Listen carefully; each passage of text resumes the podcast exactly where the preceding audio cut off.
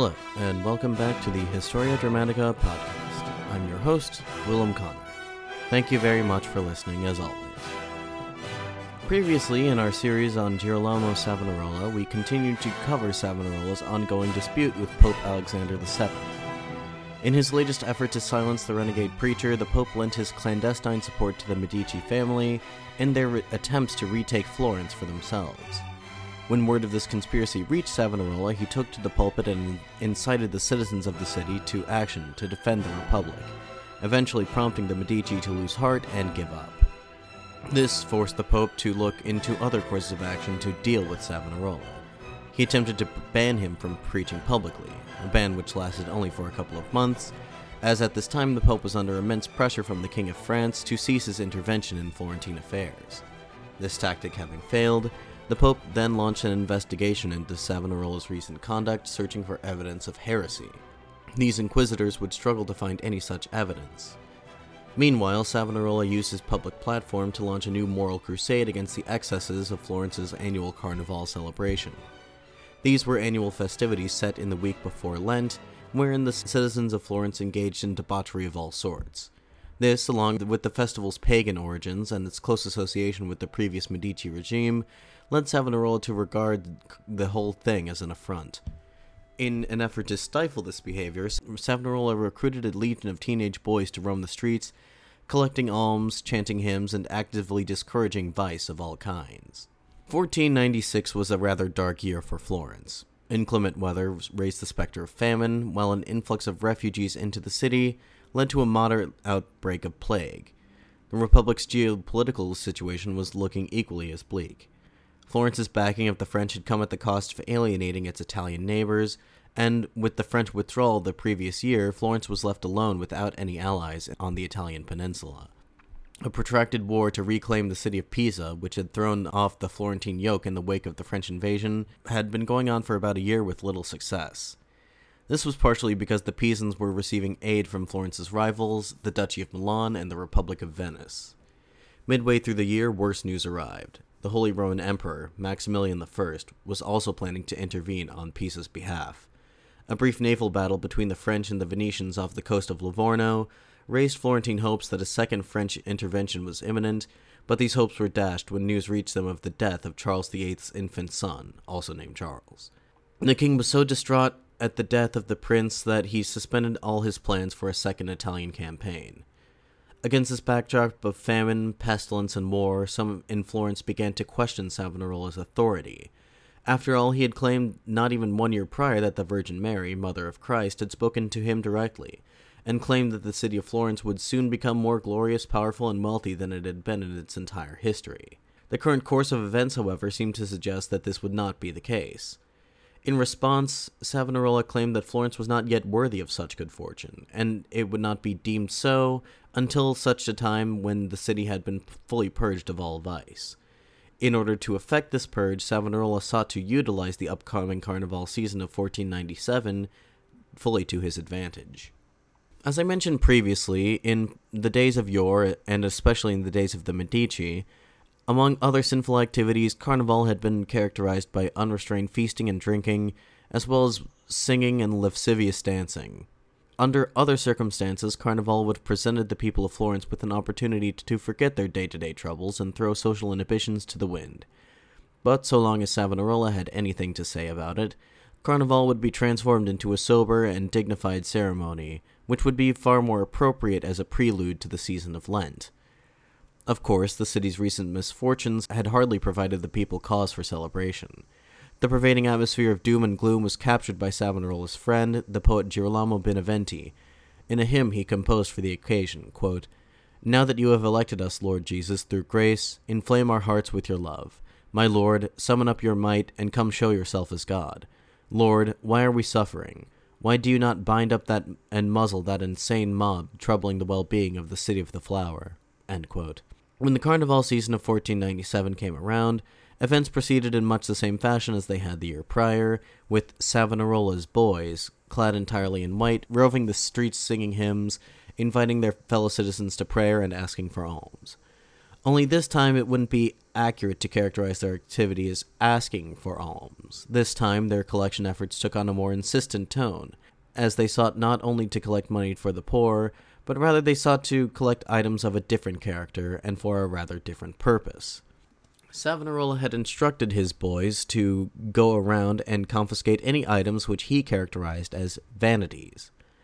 As we have seen previously, this included not only women's veil holders, but other women's beauty items as well, such as perfumes, diadems, makeup cases, jewelry, wigs, mirrors, and ornate dresses. But the types of things that were categorized as vanities went far beyond this aforementioned category.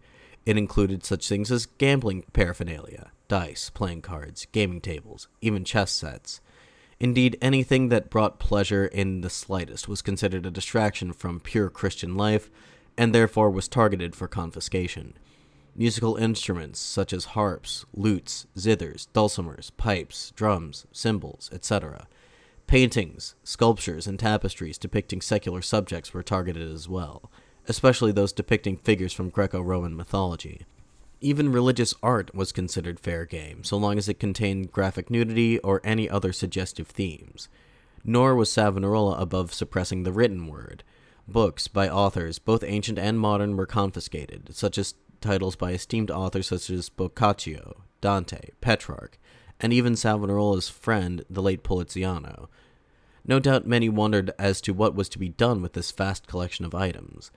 As it would turn out, what Savonarola had in mind was far more radical and far more spectacular than what people had likely imagined. He was preparing to burn them all in a public display known to history as the Bonfire of the Vanities.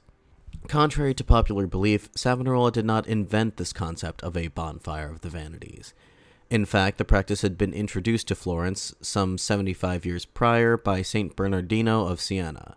In the 1480s, another Saint Bernardino, Bernardino of Feltre, had done the same thing. But while Savonarola's actions here were not entirely unheard of, he would break with precedent in one regard. While the Saints Bernardino had staged their bonfires in front of churches, Savonarola would do so right in the center of the Piazza della Signoria, the intention being to emphasize the connection between religious piety and virtuous government. In the piazza's courtyard, a massive pyramid was constructed that was said to have been 60 feet tall and 240 feet wide. It had eight sides and seven tiers, one representing each of the seven deadly sins. Within the pyramid was placed a massive amount of incendiary material, including some gunpowder, which was intended to produce pyrotechnic effects and add to the spectacular nature of the entire affair. Atop the pyramid was placed an effigy of the devil, intended to represent all the evils of carnival traditions of years past. One eyewitness reported, quote, All these things were so varied and unusual so as to appear delectable to the eye. No wonder because they included sculptures of great value, paintings of marvelous beauty, ivory chessmen worth 40 ducats apiece, and others of porphyry and alabaster worth even more. Overall, was an effigy of Carnival so monstrous and deformed so as not to be imagined. February 7th, the day of Carnival, quickly arrived. That morning, a mass was held in the Cathedral of Santa Maria del Fiore, which was attended by thousands of people. From the cathedral, there was a procession to the Piazza della Signoria, where the unlit bonfire awaited. Leading the parade were four of Savonarola's boys, bearing on their shoulders a magnificent statue of the baby Jesus, sculpted by Donatello. Following them were hundreds of more of the friars' boys, and a significant number of other lay people, all of whom sang hymns as they went along. Arriving at last at the Piazza della Signoria, the spectators flooded into the courtyard and arranged themselves along the walls at a safe distance. Then the signal was given, and four torch bearers set the massive pile alight. Savonarola biographer Pasquale Villari painted quite the vivid portrait of the ensuing scene. Quote, Smoke and flames instantly burst forth. The bells of the palace pealed forth, and the multitude vented their joy in a mighty shout, as though the arch enemy of mankind had been finally vanquished. The 1497 Bonfire of the Vanities remains to this day Girolamo Savonarola's singular, most spectacular achievement, and it can be considered to represent the zenith of his success. After all, when Savonarola had entered Florence for the first time, back in 1490, he had found it to be the most worldly city of his age, representing all that he despised about Renaissance Italian society. To have convinced the people of this city, the very birthplace of the Renaissance, to give over their most prized possessions to be destroyed in the name of the Lord was certainly no small feat. It was the culmination of all of Savonarola's efforts at moral reform to date. Certainly, the Bonfire of the Vanities is the event most closely associated with his name in the modern day.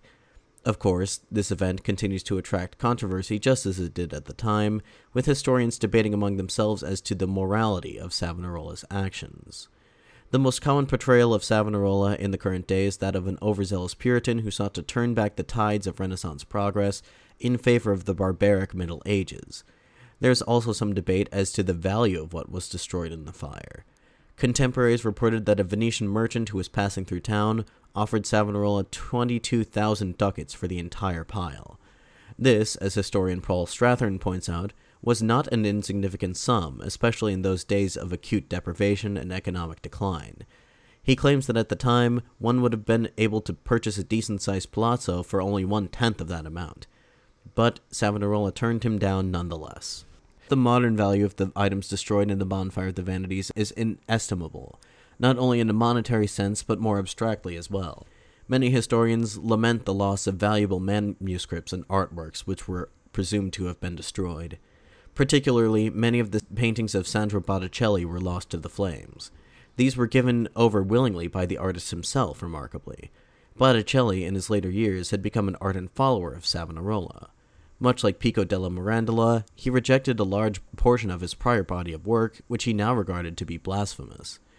Most famous for paintings depicting scenes from Greco Roman mythology, such as the famous Birth of Venus, Botticelli had now resigned himself to painting mainly biblical subjects.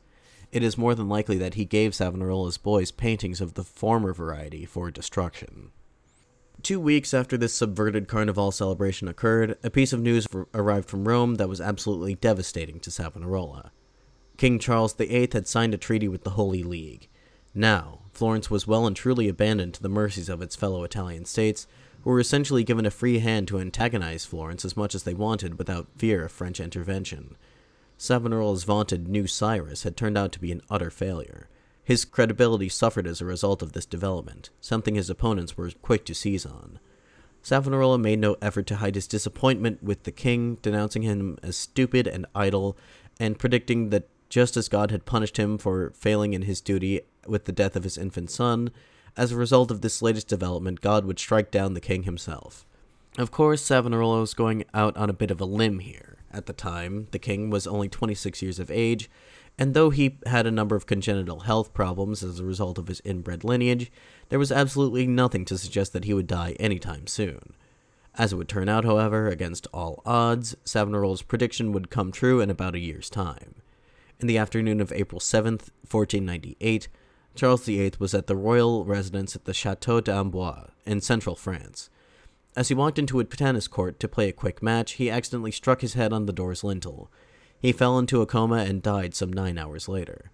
Had Savonarola not been otherwise preoccupied at the time, he surely would have publicly claimed that this was divine justice at work. At this time, Savonarola's ongoing dispute with the Vatican had reached a critical juncture.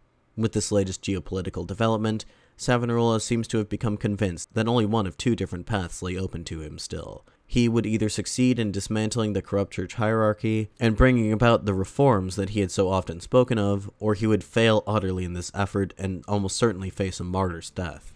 Either way, Savonarola would have to take on the full might of the Roman Catholic Church, which itself was quite the daunting prospect. With this idea firmly rooted in the back of his mind, Savonarola used the platform provided for him by his yearly Lenten sermons for the year 1497 to step up his rhetoric against the corrupted church in Rome. The theme for these sermons was the biblical book of Ezekiel, specifically chapter 33, verse 29. Quote, Thus saith the Lord God, Behold, I will stretch out my hands against mine enemies, and I will execute great vengeance upon them with furious rebukes, and they shall know that my name is the Lord when I shall lay my vengeance upon them. This passage set the tone for the rest of his sermon. Quote, the earth teems with bloodshed, yet the priests take no heed. Rather, by their evil example, they bring spiritual death upon all. They have withdrawn from God, and their piety consists in spending their nights with harlots, and their days chattering in choirs. The altar is made into little more than a place of traffic for the clergy. They say that God has no care of the world, that all comes by chance, nor do they believe that Christ is present in the sacrament. Come here, thou ribald church. The Lord has said, I gave thee beautiful vestments, but you have made idols of them. You have dedicated the sacred vessels to vainglory, the sacraments to simony. Thou hast become a shameless harlot in thy lusts. Thou art lower than a beast. Thou art a monster of abomination. Once anointed priests called their sons nephews, but now they no longer speak of nephews, but always and everywhere of their sons. Meanwhile, the situation in Florence was worsening by the day. Landucci's diary at this time is full of bleak reports of people dropping dead of starvation in the streets. Amid such events, Savonarola drew in his largest congregations to date, with Landucci reporting that 15,000 attended his sermons on a daily basis. If he is to be believed, this number constitutes about half the able bodied population of the city at that time. And yet, despite his immense popularity, his critics were more vociferous than ever. Among the friar's more vocal opponents were other clergymen, specifically those belonging to the Augustinian and Franciscan orders, who denounced Savonarola as a false prophet. A dispatch from a Ferrarese diplomat reflected the tense atmosphere which prevailed in the city at this time. Quote, Florence is more divided than ever before, and all are apprehensive that there will soon be an outbreak of civil violence. If this does happen, it will be very dangerous for the city. Savonarola is doing his best to forestall this, but his enemies have become widespread and determined, particularly after the news of the blessed truce between France and the Holy League.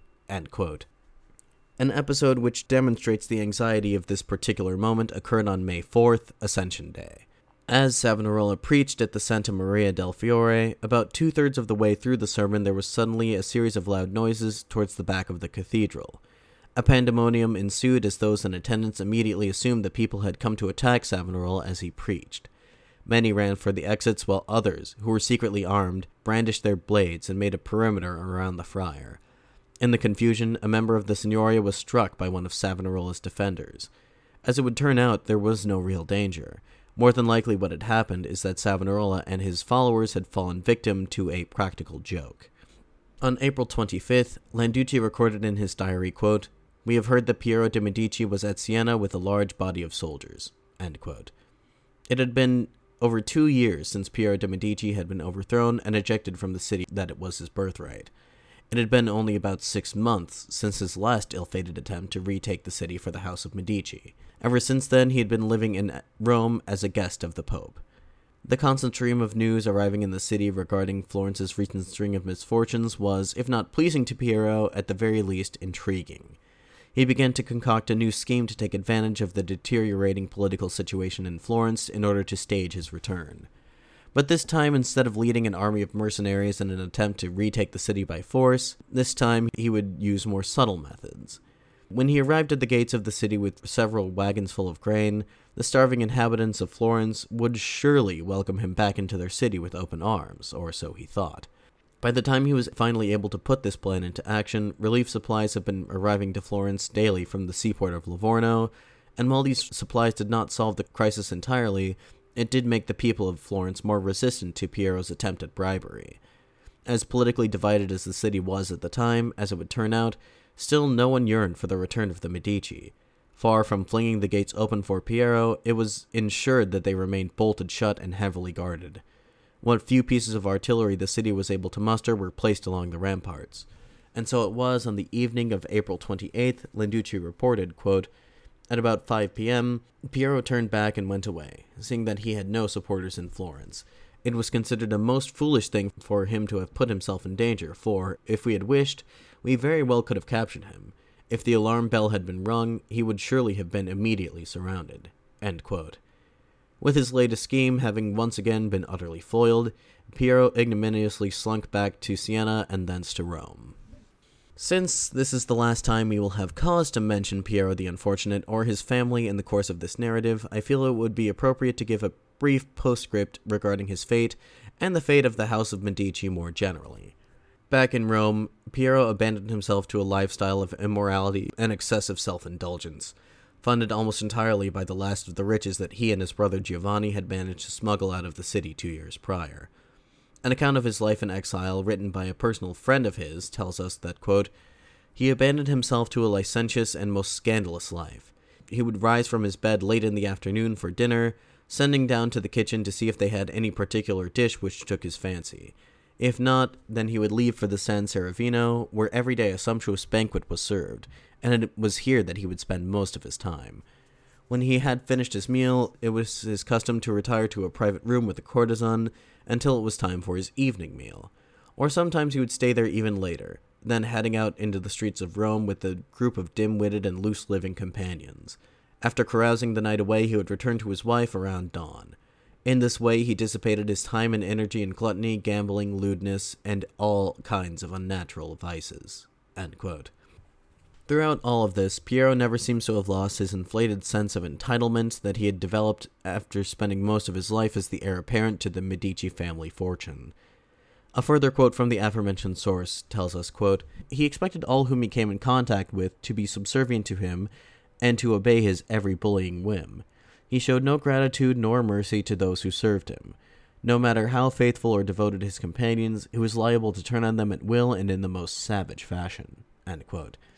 To his credit, it would seem that he never gave up his ambitions to reclaim his birthright, regardless of how many of his schemes were foiled. When, in 1499, the successor of Charles VIII, King Louis XII of France, invaded Italy once again, Piero threw in his lot with the French in the hopes that they might restore him to his rightful place as ruler of Florence. Piero accompanied the French army as they campaigned across the peninsula. On December 29, 1503, the French fought a battle against the Spanish and their Italian allies near the Garigliano River. The French forces were defeated, and in the chaos of the ensuing retreat, Piero fell into the river and there drowned, and in so doing truly earned his sobriquet of the Unfortunate. With Piero's death, leadership of the family fell to his brother, Cardinal Giovanni de' Medici. Giovanni was able to succeed where his elder brother had failed. Successfully managing to play the French and Spanish off against one another, Giovanni, with the help of the Spanish army, captured Florence in 1512, deposed the current leader of the city, a man named Piero Soderini, and installed his younger brother, Giuliano de' Medici, in his place. Giovanni de' Medici would be elected pope the following year, and he took the papal name Leo X. He was sitting on the chair of St. Peter when a certain disgruntled priest named Martin Luther published his 95 Theses, challenging the authority of the Catholic Church and thereby starting the Protestant Reformation. In a curious twist of fate, Luther was, it would turn out, an admirer of Savonarola, considering him to be an inspiration, but more on that particular thing later. Anyway, as for Florence, Medici rule there would continue until it was overthrown once more in 1527. The Republic would once again change its allegiance back to the French, only to be recaptured by the Medici yet again with the help of the Spanish. On the conclusion of the Siege of Florence in 1530, Holy Roman Emperor Charles V and Pope Clement VII, who himself was also a member of the Medici family, not only saw to it that the Medici rule was restored, but that their power would be ensured by hereditary right.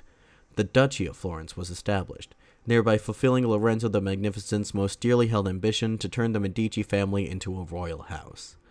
Anyway, I'm getting way ahead of myself, and we should return back to our main narrative. Piero de' Medici's most recent failure in 1497 once again prompted Alexander VII to take matters into his own hands. Previously, he believed that his Savonarola problem could be done away with once Piero had retaken Florence, but that was not meant to be. Now his hand had been forced, and on May 13, 1497, the Pope affixed his signature to a brief of excommunication. In this letter, the Pope complained about a, quote, certain Girolamo Savonarola of the Order of Preachers and at present the Vicar of San Marco in Florence, The brief laid out all of the Pope's grievances with the renegade preacher. He continued to preach his pernicious dogma to the good people of Florence. He brazenly rejected the Pope's summons to Rome, disregarded the papal interdict preventing him from preaching, and had generally refused to properly submit himself to the spiritual and temporal authority of the Roman Catholic Church. For these reasons, and on suspicion of heresy, Savonarola was thereby excommunicated. Additionally, as the letter concluded, anyone who attended his sermons or even spoke with him publicly was also liable to be excommunicated. I believe that this would be an opportune time to explain exactly what excommunication means in this context. The root word of the term excommunication is communion. Therefore, excommunication definitionally means exclusion from communion, the most important sacrament in the Christian faith.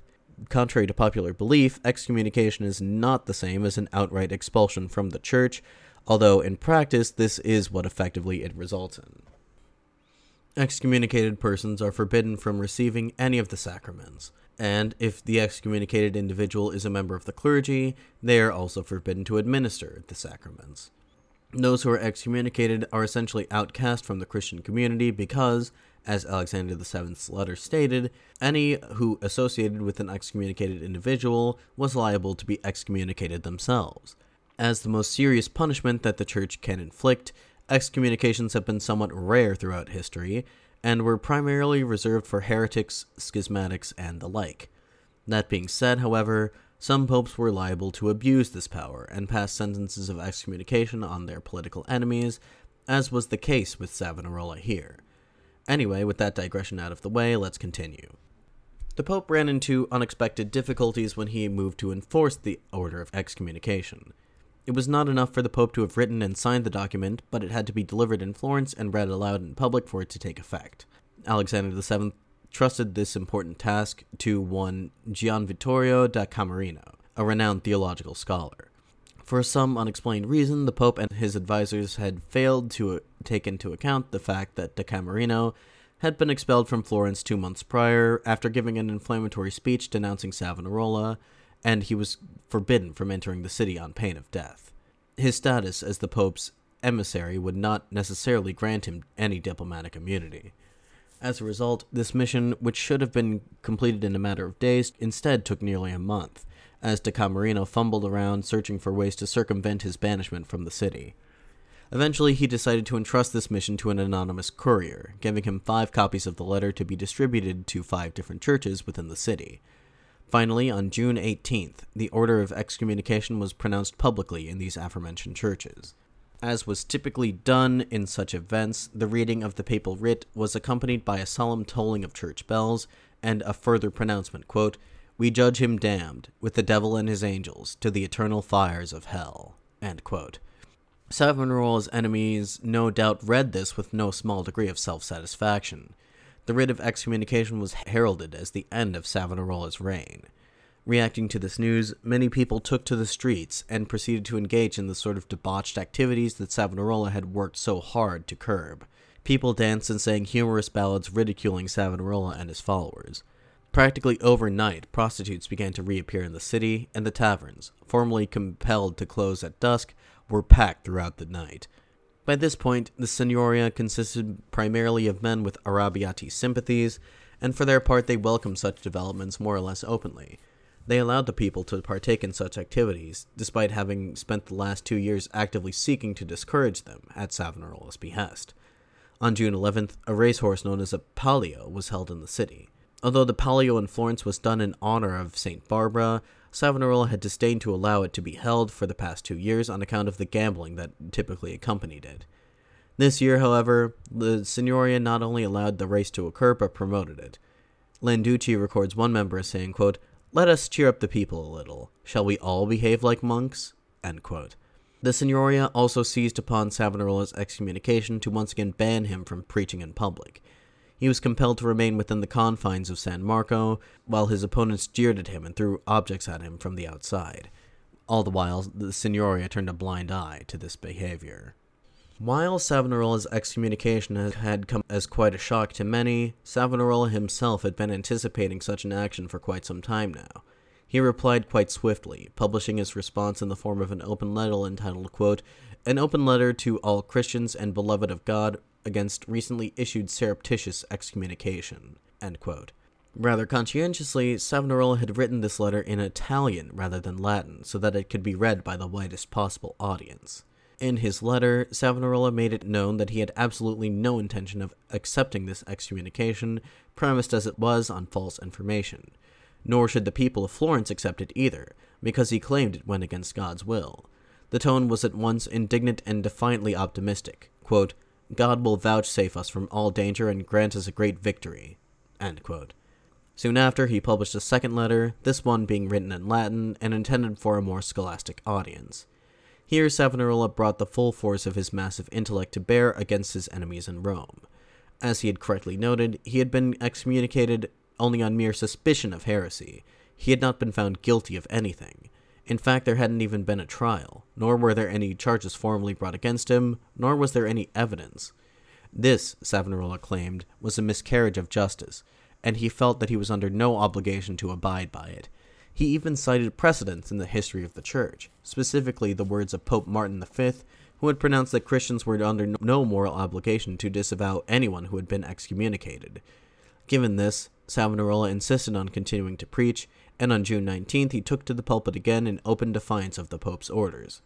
Apparently, the threat of excommunication by proxy was not sufficient enough to scare off a great many people from attending this sermon. As author Don Weinstein posited in his biography of Savonarola, the seemingly inexplicable confidence and persistence with which he continued to defy Rome stemmed from his belief that his excommunication was a necessary development in order to fulfill his vision of the future. Indeed, a series of his letters written at this time reflect these sentiments. For instance, a letter written to Giovanna Carafa, the wife of the late Pico della Mirandola's nephew, Gianfrancesco, Savonarola wrote, quote, Magnificent and most beloved Lady in Christ Jesus, I took comfort from your last letter, thinking of your good mind and ready willingness to live righteously and persevere in this, and even of your healthy and firm faith, which is not founded on human reason or in things that can be seen, but is instead a gift from God, because it does not fail in times of tribulation or persecution which we constantly have. At present, we have remarkable examples of this constantly in front of our eyes in this city, both among the laity and the clergy. One cannot describe with what joy believers live amidst these tribulations. Another letter written to Ercole d'Este, the Duke of his native Ferrara, reads in part, quote, Our affairs are moving along in the proper order. These are God's matters, not ours, and God's affairs verify themselves in increased tribulation. These tribulations are lighter to us, because we have foreseen them and announced their coming for many years now. Our persecutions do not put me off, nor do they sadden my spirit, because I know they are necessary and will lead to a good end. end From about July 1497 to February 1498, Savonarola dutifully observed the prohibition on his preaching, and passed his days in quiet seclusion in his cell at San Marco.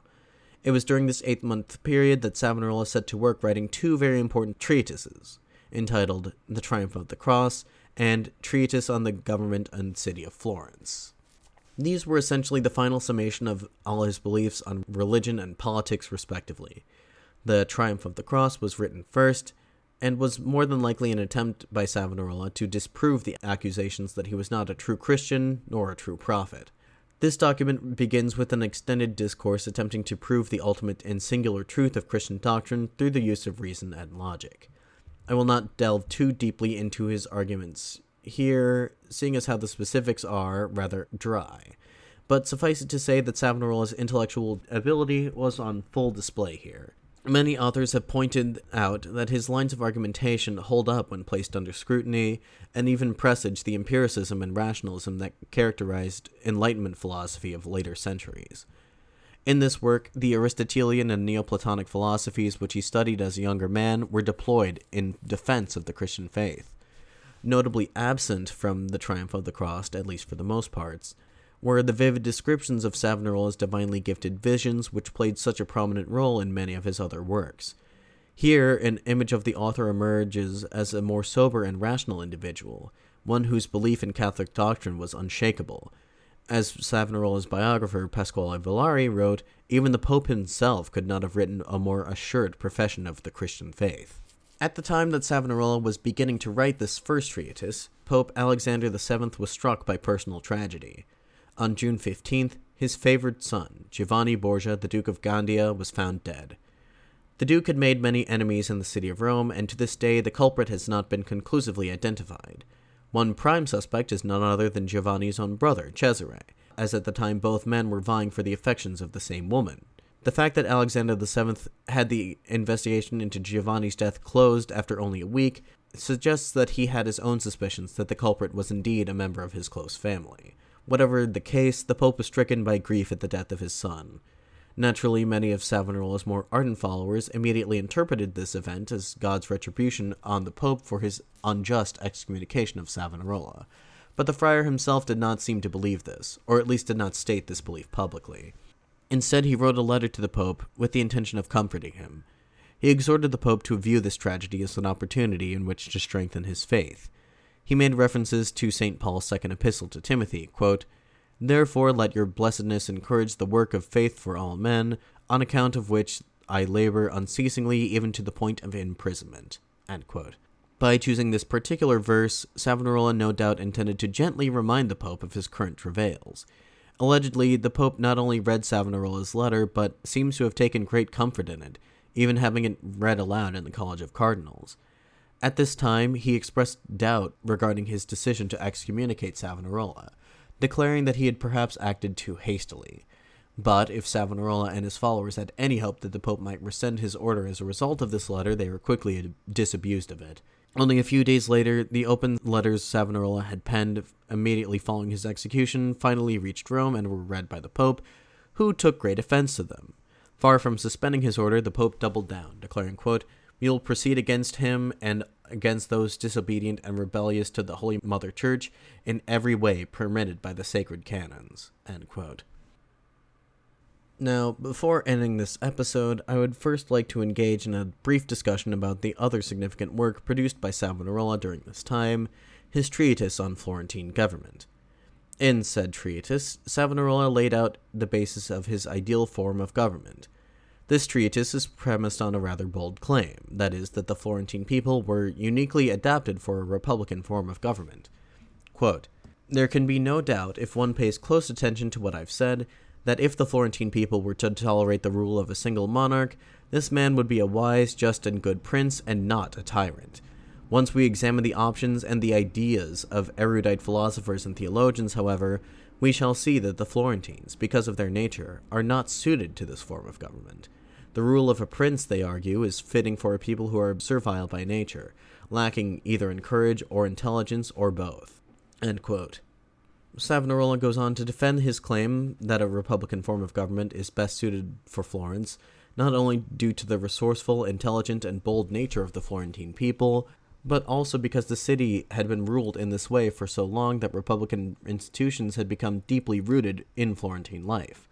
Even when tyrants, unmistakably referring here to the Medici, attempted to impose their rule on the city, they, quote, did not attempt to wield their power in blatant ways. They have governed wisely, not forcing the Florentines to betray their nature or to give up their traditions. Savonarola concluded these opening passages by claiming that God himself was responsible for the governance and protection of Florence. Quote, we can therefore conclude that because of the divine will from which the present civil government derives, and because of the reasons mentioned above, civil government is the best type of rule for Florence. A solitary rule, a monarchy under a righteous ruler, is the best form of government, but it is not suited for the Florentine people. It is worth noting that while Savonarola uses the terms republic and civil government quite frequently, the idealized form of government he devoted the rest of the work to explicating does not resemble a modern liberal democracy in any sense. Rather, Savonarola advocated for a sort of theocratic republicanism, a form of government in which political power was largely devolved into the hands of the people, but one in which the laws governing society were drawn from religious principles. Nevertheless, Savonarola's treatise on Florentine government is significant in that it presaged works of Renaissance philosophers by several years in much the same manner as The Triumph of the Cross had. Notably, this work preceded Niccolo Machiavelli's The Prince, considered to be the flagship work of political philosophy, by 15 whole years.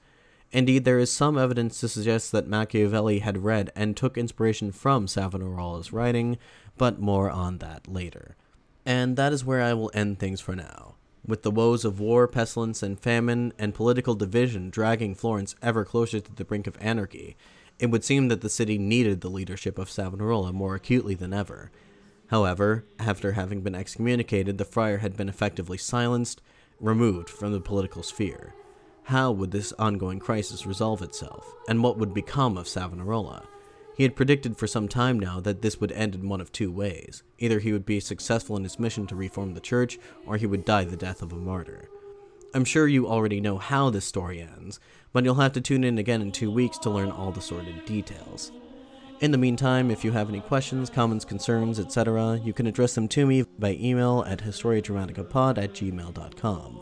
Alternatively, please feel free to reach out to me via Twitter or Facebook, links to both of which can be found in this episode's description. If you've enjoyed the series thus far, please consider supporting the show financially, either through Patreon or through eBay. Also, consider leaving a review for the show on whichever podcast listening platform you prefer to use. In any event, this has been the Historia Dramatica podcast. Thank you for listening. I'm your host, Willem Connor, signing off.